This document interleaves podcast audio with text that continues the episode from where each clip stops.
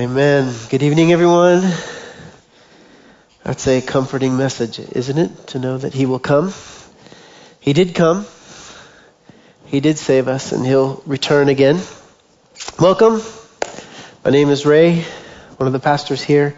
I get the joy of doing double duty tonight, playing the keyboard and uh, teaching. We had a few of our worship team members that were feeling ill, and so we just asked that you pray for them. Uh, so we're we're just helping to keep things moving along tonight. But praise the Lord, they did a great job, didn't they? Amen.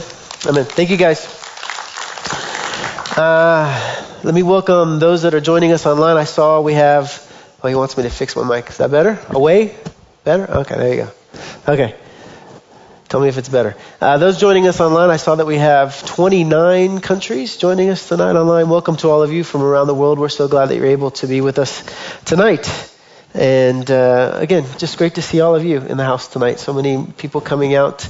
I've been busy all afternoon, but I was told by Pastor Mike that we've had another series of forest fires today and things going on outside. So uh, we just continue to pray that things will continue to calm down here in this country. Um, and uh, just pray for the safety of those that live in those communities, um, that their homes and their families are safe tonight. Um, we're going to continue on in a series that we began uh, quite a few weeks ago in Nehemiah called Moving Forward. And tonight we're going to continue on in that series. Uh, we're going to be looking at something in chapter 7, but first I want to jump back just real quick and recap. Last week, Pastor Wayne kind of brought us out of chapter 6 and into the beginning of chapter 7. And he, he taught us about the six C's of leadership. If you remember that, they were calling, character. He, he prefaced that with servant leadership, care, courage, and capacity. Did I get them all, Pastor Wayne? That's five? Did I miss one? Did I miss one? Was okay. all right. But Pastor Wayne showed us that how these different characteristics were expressed in the person, in the life of Nehemiah and his leadership. And tonight, I want to kind of stay on this thread a little bit as we look uh, at chapter 7 and revisit something. Um, as I was reading the passage in chapter 7, um, I had two choices. I could look at the beginning or the last half of the passage is a genealogy, which would have been uh, pretty quick. We could have just read it together and moved on. But I wanted to just kind of stay again in the first part of chapter 7. And as I was reading and studying, I, I was looking at some other passages in my own uh, reading time, which I'll mention in a minute, that I saw some correlations. And specifically in regards to one of the characters that's mentioned in chapter 7, uh, I believe it's in verse 2. Let's look at this together. If you have your Bibles, your devices tonight, we're going to go back to Nehemiah chapter 7, beginning in verse 1. I think they'll put it up on the screen for us if you don't have a device and you can read along. Here we go. Nehemiah chapter 7, beginning in verse 1. When the wall had been rebuilt and I had the doors installed, the gatekeepers, singers, and Levites were appointed. Then I put my brother Hanani in charge of Jerusalem along with Hananiah, commander of the fortress, because he was a faithful man who feared God more than most. And I said to them, Do not open the gates of Jerusalem until the sun is hot, and let the doors be shut and securely fastened while the guards are on duty. Station the citizens of Jerusalem as guards, and some at their posts, and some at their homes. Now, I uh, just want to, at that passage, make a few somewhat obvious if you've been tracking with us in the series, but historical points. First of all, um, Hanani, who was his brother, which we met originally in Nehemiah chapter 1, if you remember when we began the series in Nehemiah chapter 1. Hanani comes to the fortress city of Susa. It says in Nehemiah chapter 1, verse 1, during the month of Kislev in the 20th year, when I was in the fortress of Susa, city of Susa, Hanani, one of my brothers, arrived with men from Judah. And he tells us that he questions them, and we, we talked about that. But so here we know, first of all, that the one man is Nehemiah's brother, whom he put in charge of the city. And then the second one, Hanani, he, he puts in, is the commander of the fortress, sorry. Um, he makes an interesting note about him that I, I want to really kind of focus in on tonight. He says, because he was a faithful man who feared God than most. And again, if you remember a few weeks ago, we were, we were reading about a, a difficulty, a trial that Nehemiah encountered. And he's going through the list of the people that were complaining, and he said, uh, the people and their wives, if you remember that. And I'm like, why, why does he add wives? You know, he's, he's making a point here. And why does he give this statement about this man, Hananiah? He's, he's trying to make a point here. He, he's, he's trying to give us some additional information and giving us that he was a man faithful who feared God than most. Now, I also felt like as I was reading this passage that I felt like Nehemiah was preparing for something. Something is transitioning, something's happening. He's beginning to appoint leaders. Um, what's happening? What's going on here? What was he planning to do? Was he planning to return to the king in Susa? And, and actually, yes, he was. If we look a little further ahead in Nehemiah chapter 13, we read in Nehemiah chapter 13, verse 6 while all this was happening, he's talking about some things, unfortunate things that were taking place in Jerusalem. I was not in Jerusalem because I had returned to King Artaxerxes of Babylon in the 32nd year of his reign. It was only later that I asked the king for a leave of absence so that I could return to Jerusalem. So this is what we know. Nehemiah came to Jerusalem in the year 444 BC. And he came to serve as the governor. He was sent by the king, and he was sent with a mission to rebuild the walls of the city. And he remained 12 years. And then after 12 years, he went back to his service of the king. Let me remind you of another passage that we read back in Nehemiah chapter 2. As Nehemiah is praying to God about what he should do, if you remember, and he's, God, how should I do this? And how should I approach the queen? Because he was disheartened. It says in Nehemiah chapter 2 verse 6, the king with the queen seated beside him asked me, how long will your journey take? And when will you return? So I gave him a definite time and it pleased the king to send me. So we know through the history that Nehemiah told the king, okay, look, I'm going to go and he says a definite time. I don't know if he meant by that a definite time, like it's going to take me this long, or if he said once the walls and the, door, the walls are rebuilt and the doors are put on, King, and that work is finished, I'll come back. But he put a boundary on it that something would be completed, and then he would return back to the service of the king. And I believe that's what we see. He tells us again that the walls have been completed, the doors have been hung, and people are being appointed. So he's beginning this. I have to leave. I have to honor my promise to the king. I have to transition back to my service of the king. And so he begins to transition. He's looking for leaders to transition the leadership in his absence as he's away. So what was he looking for? And I believe that's what he gives us in this statement this is what, he, when he gives us this reference about Hananiah, he's giving us specifically what he was looking for because he was a faithful man who feared God more than most. This is why I put him in charge of the commander of the fortress. This is the type of person I was looking for in order to give authority, to, to give responsibility to. I know that while I'm away, this man will do the right thing, and I won't have to come back to his mess. You understand? This is why he's looking. He knows that he can trust this man. I don't have to worry in my absence. I trust this man. But why is this important? Pastor Ray, that's very nice. That's a great presentation. Yeah, why is, but why is this important? Um, you know, it's it's history. And as I told you, I was reading in the last um, few weeks, I've been reading in the book of Matthew for my own personal reading. And I was reading as I was studying for this um, in Matthew chapter 23 and into 24. And there was something that stuck out to me that really brought this out as to why this characteristic, what Nehemiah was looking for, is very important. So I want to jump over to Matthew 24. But um, before I get to our passage, I want to give you a little bit of background of what's happening. In Matthew chapter 23, Yeshua has come into the city of Jerusalem and he goes into the temple complex. And for most of chapter 23, he has a very um, uh, very interesting dialogue with the religious leaders. Let's say that he, there's a lot of uh, direct communication to the religious leaders in Jerusalem in chapter 23, and then he, in the end of chapter 23, he exits and he and his disciples head over to the Mount of Olives. And it begins what is called in the Bible the Olivet Discourse, if you've seen that heading. And so he heads over to the Mount of Olives, and it says this in Matthew chapter 24, verse 3.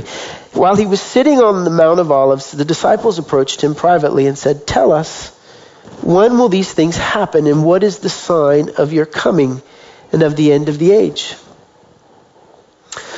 Now, also let me tell you that he had just told them that the temple would be destroyed.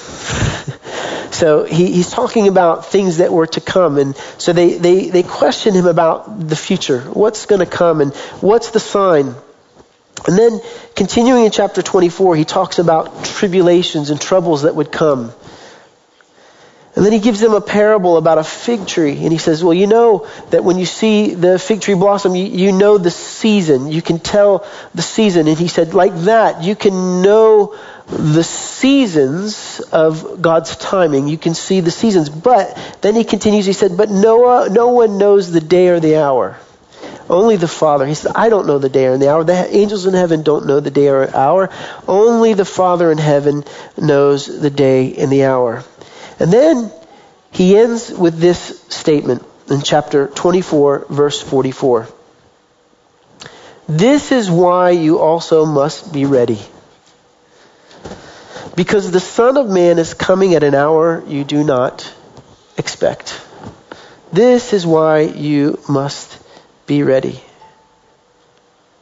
So why? Yeshua, why is it important?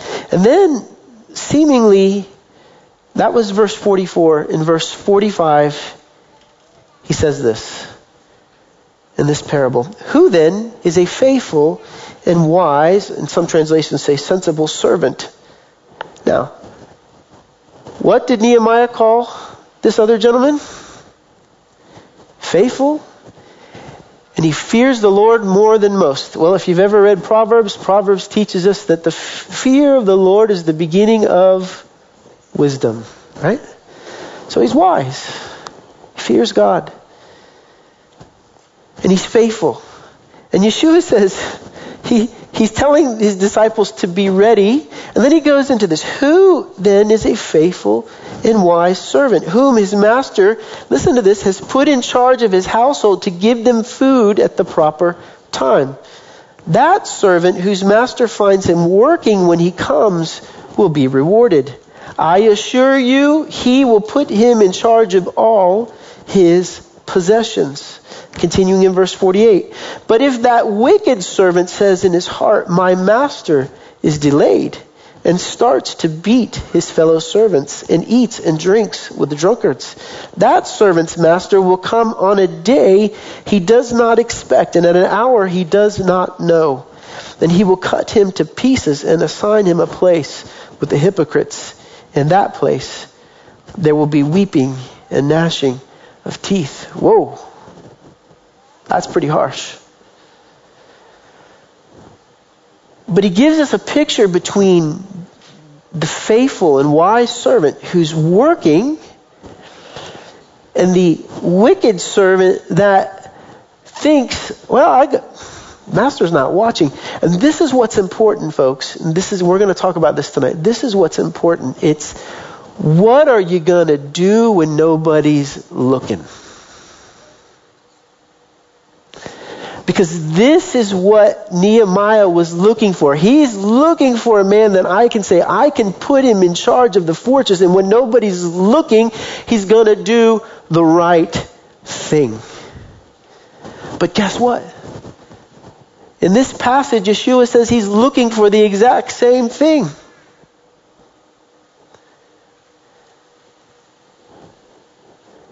This is what he's looking for. Not that they're just working when he returns, but they're working in a trustworthy manner. You see, the wicked servant was working.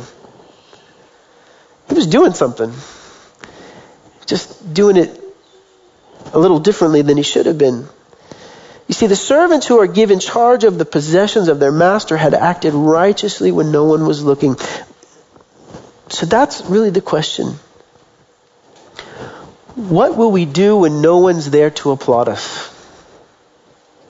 If you remember Yeshua teaching on prayer, he said, the religious go out and they pray very big prayers publicly because they want to hear people go, bravo, bravo, very good. He said, that's not the point. So what will we do when there's no one there to give us the accolade to say, good job?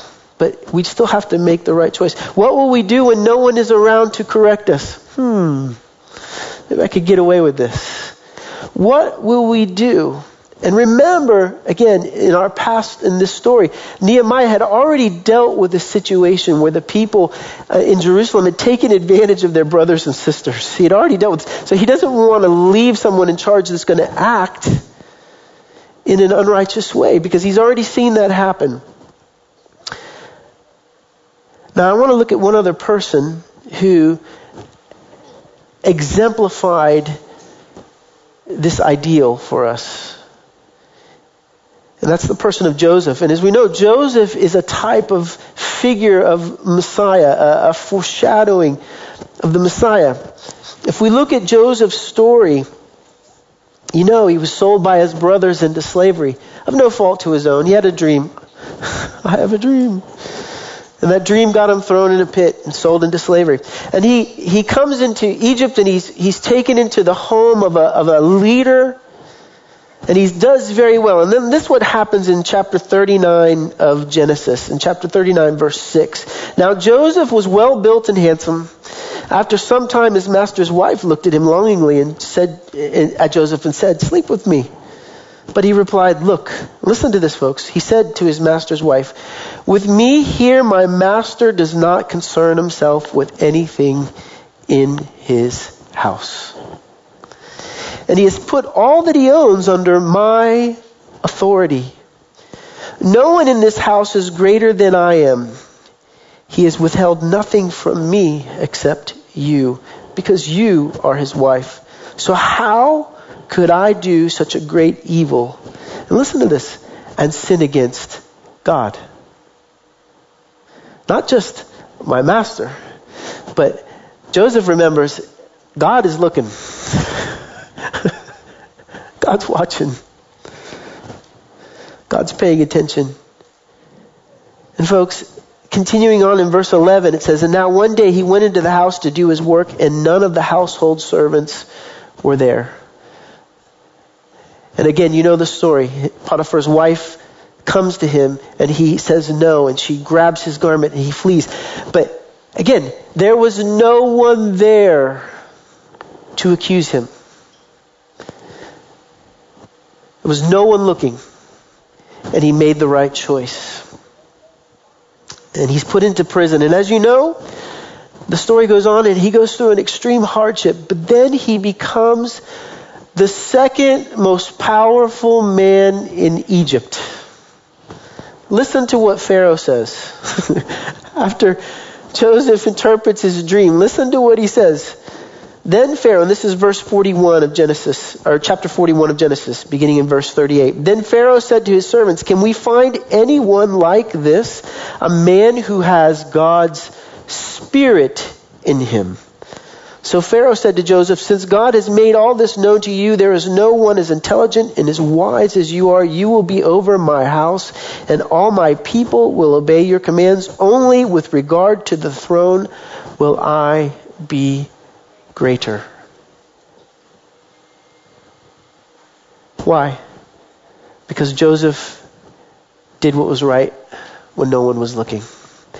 And guess what, folks? Even Pharaoh was looking for that person. Even Pharaoh was looking for that characteristic. So we see three people tonight. Nehemiah is looking for this characteristic. Pharaoh is looking for this. God, Yeshua, is looking for this characteristic. What else do we see? And I want to note that in this context, what, what he says there, a man who has God's Spirit in him. That sounds very familiar to another character, Caleb, in Numbers chapter 14, verse 24. But since Caleb, my servant, has a different spirit and has followed me completely, I will bring him into the land where he has gone, and his descendants will inherit. There's a connection here between the spirit and the action. I want to make a point here that I shared not too long ago with our young people. Belief is challenged in the moment of decision. Belief is challenged in the moment of decision. I can say, I believe this is the right thing to do. Folks, let me put it this way, because I heard this and I think this is a great way to say it. If belief was all that was necessary for me to lose weight, I would have lost weight 20 years ago.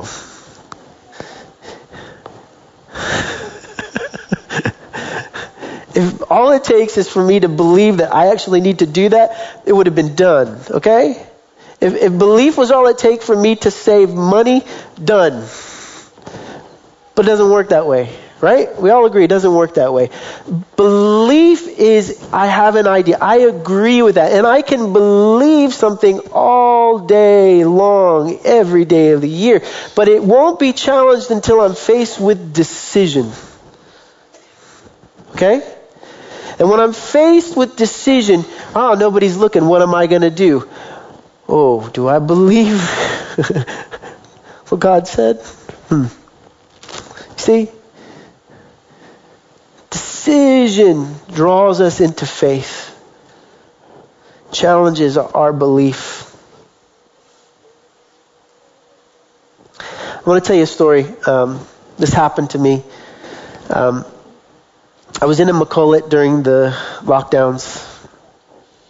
Uh, for those of you that don't know what a makolet is, it's like a small grocery store. And I had gone to get groceries for our family. And I had a good bit of groceries, so I had put everything on the conveyor belt. And so the young girl at the checkout counter, she starts to, you know, swipe things. So, um, to try and be helpful, I go to the end of the, the conveyor belt and I start to bag my groceries. And so I'm trying to keep up, you know, she's pushing things along. And I was busy doing that. I wasn't paying attention. And another woman had come up right behind me and she had like two things and she stuck it right up against mine.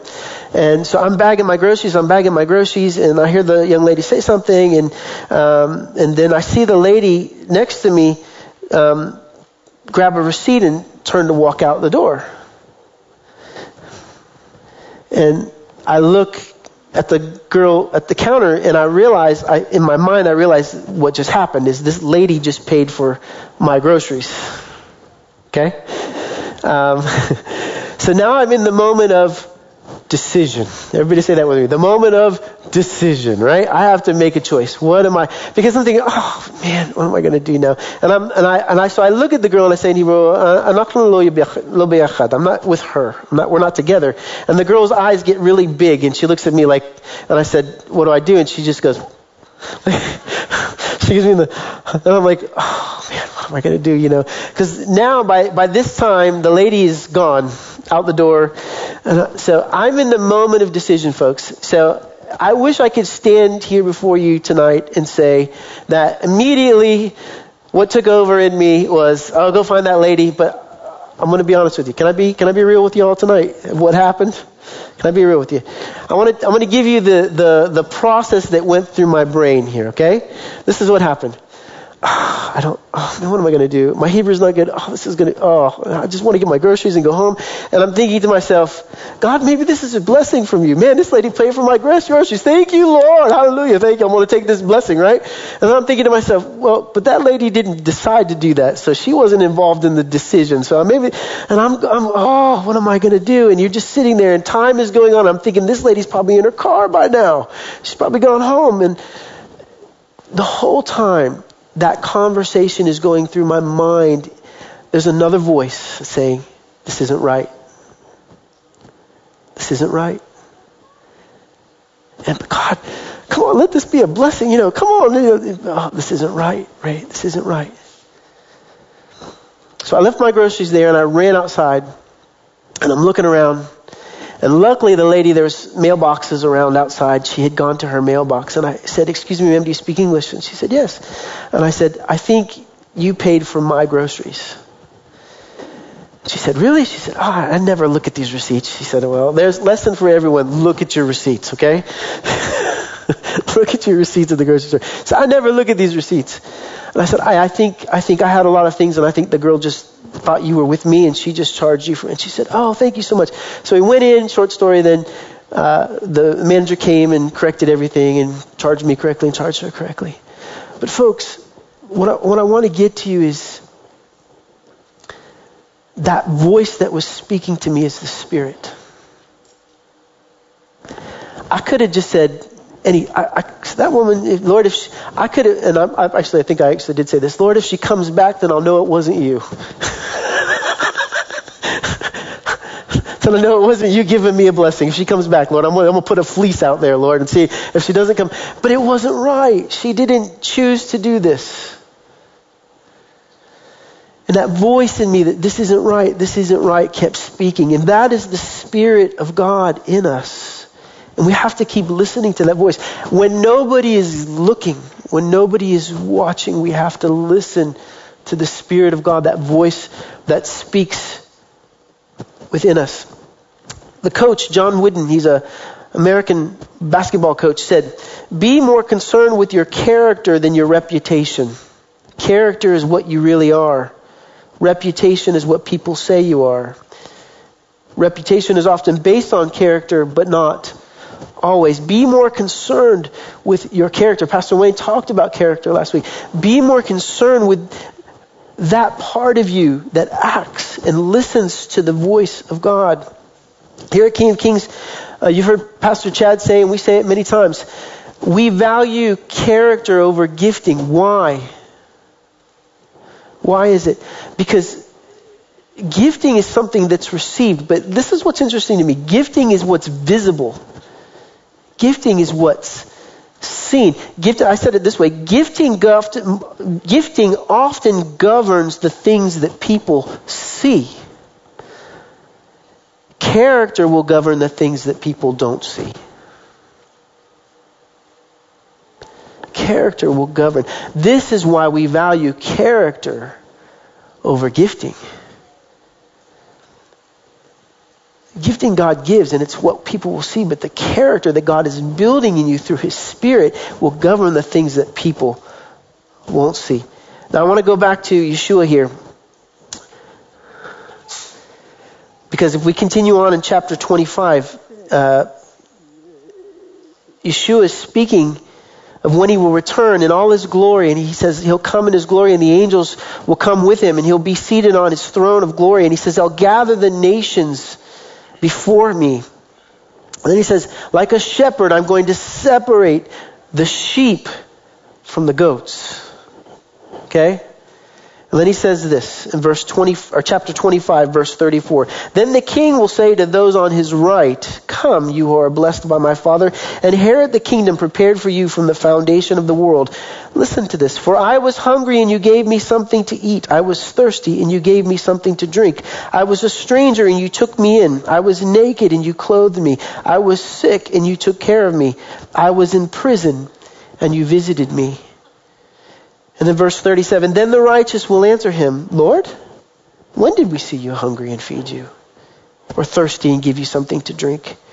When did we see you a stranger and take you in or without clothes and clothe you? When did we see you sick or in prison and visit you? And then Yeshua answers, and the king will answer them, I assure you, whether you did it for one of the least of these brothers of mine, you did it for me. You see, the lesson there is the righteous didn't see what they were doing as someone was watching. Someone's going to give me accolades. That was just the right thing to do. They weren't looking. And Yeshua says, That's what I'm looking for. That's what I'm looking for. enter your rest.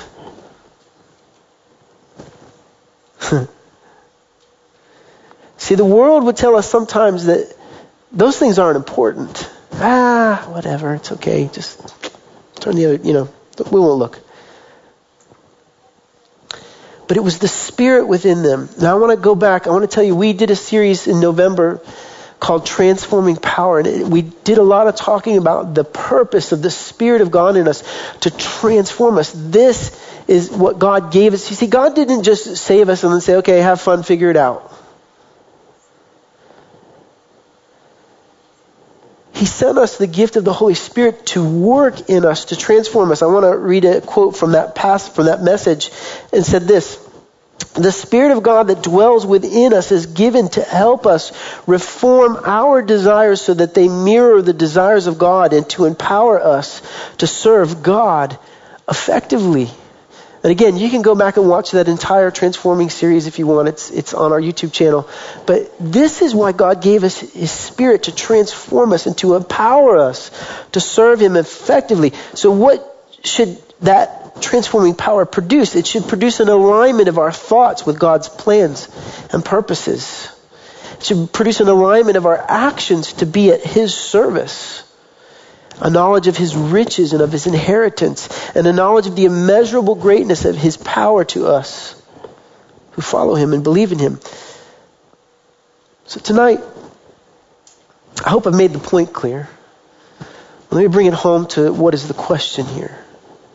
You say, Pastor Ray, how, how, how do I become that servant that Nehemiah was looking for? Pharaoh was looking for, that Yeshua says, I'm looking for, how do I become that servant? So I want to go back. We have to allow the Spirit of God to work in us and grow. Let me give you two things that He needs to work in us. First, He needs to work in us and grow our trust. I have to be able to trust that my Master will make the right decisions on my behalf. Going back to our story of Nehemiah, if this man that he appointed as the, the commander of the fortress, if he believed that, that uh, Nehemiah would go back to the king and basically start doing things that was going to mess up his life, he's not going to do what his master told him to do. He's going to start taking matters into his own hands for fear that he's going to lose control. And fear is going to cause him to begin to act in his own self interest. The Holy Spirit has to work in us to bring us to a place of trusting that God will always make the best decision for us.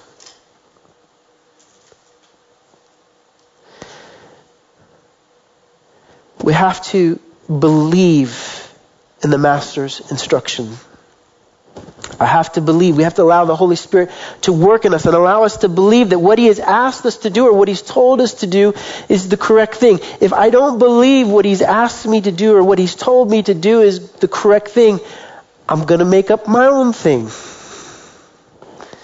But if I truly, honestly believe, if I had a boss to say, Ray, play that piano this way, and I truly believe that what he told me was play it that way was the right way, I'd play it that way. If I didn't believe him, I'd play it my own way. I'd do what I want to do. Do you understand? I have to believe that what God tells me, this is the best choice for you. I have to believe that that truly is the best choice. And this is what we have to allow the Spirit of God to do in us. We have to allow the Spirit of God to mold us to bring us to that place where, God, I trust you.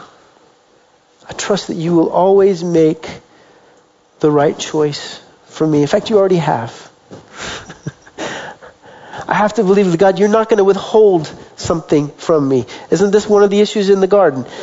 Well, maybe maybe God is holding something back from you, Adam and Eve. Maybe, maybe He's not telling you the whole story. I have to believe that God is not withholding something from me. And I have to trust that when He gives me instruction, when He gives me instruction, that what He's telling me is the right thing. It's the right choice. And when that voice speaks to me in that moment when nobody's paying attention, and that voice says, This isn't right, I have to listen to that voice. Amen? All right, I'm going to close here. So I, I, want us just to think about that for a minute. Again, that, I'll ask the worship team to come and we'll close with some worship. But I, I just want us to think about that a minute. That God is looking for these types of people. Yeshua is looking for these types of people. These God are these are the types of people that we want to be. These are the types of people that transform the world around them. These are the types of people that God, as Yeshua says, puts them in charge of all of the possessions in his household. So I want to pray for us tonight as the worship team comes. Father, I thank you. I thank you that you have given us so many examples throughout history. Lord, even in Nehemiah, you've given us an example of the type of people, Yeshua, that you've told us, the type of people that you are looking for. So, God, I pray for each one of us. I pray for young leaders.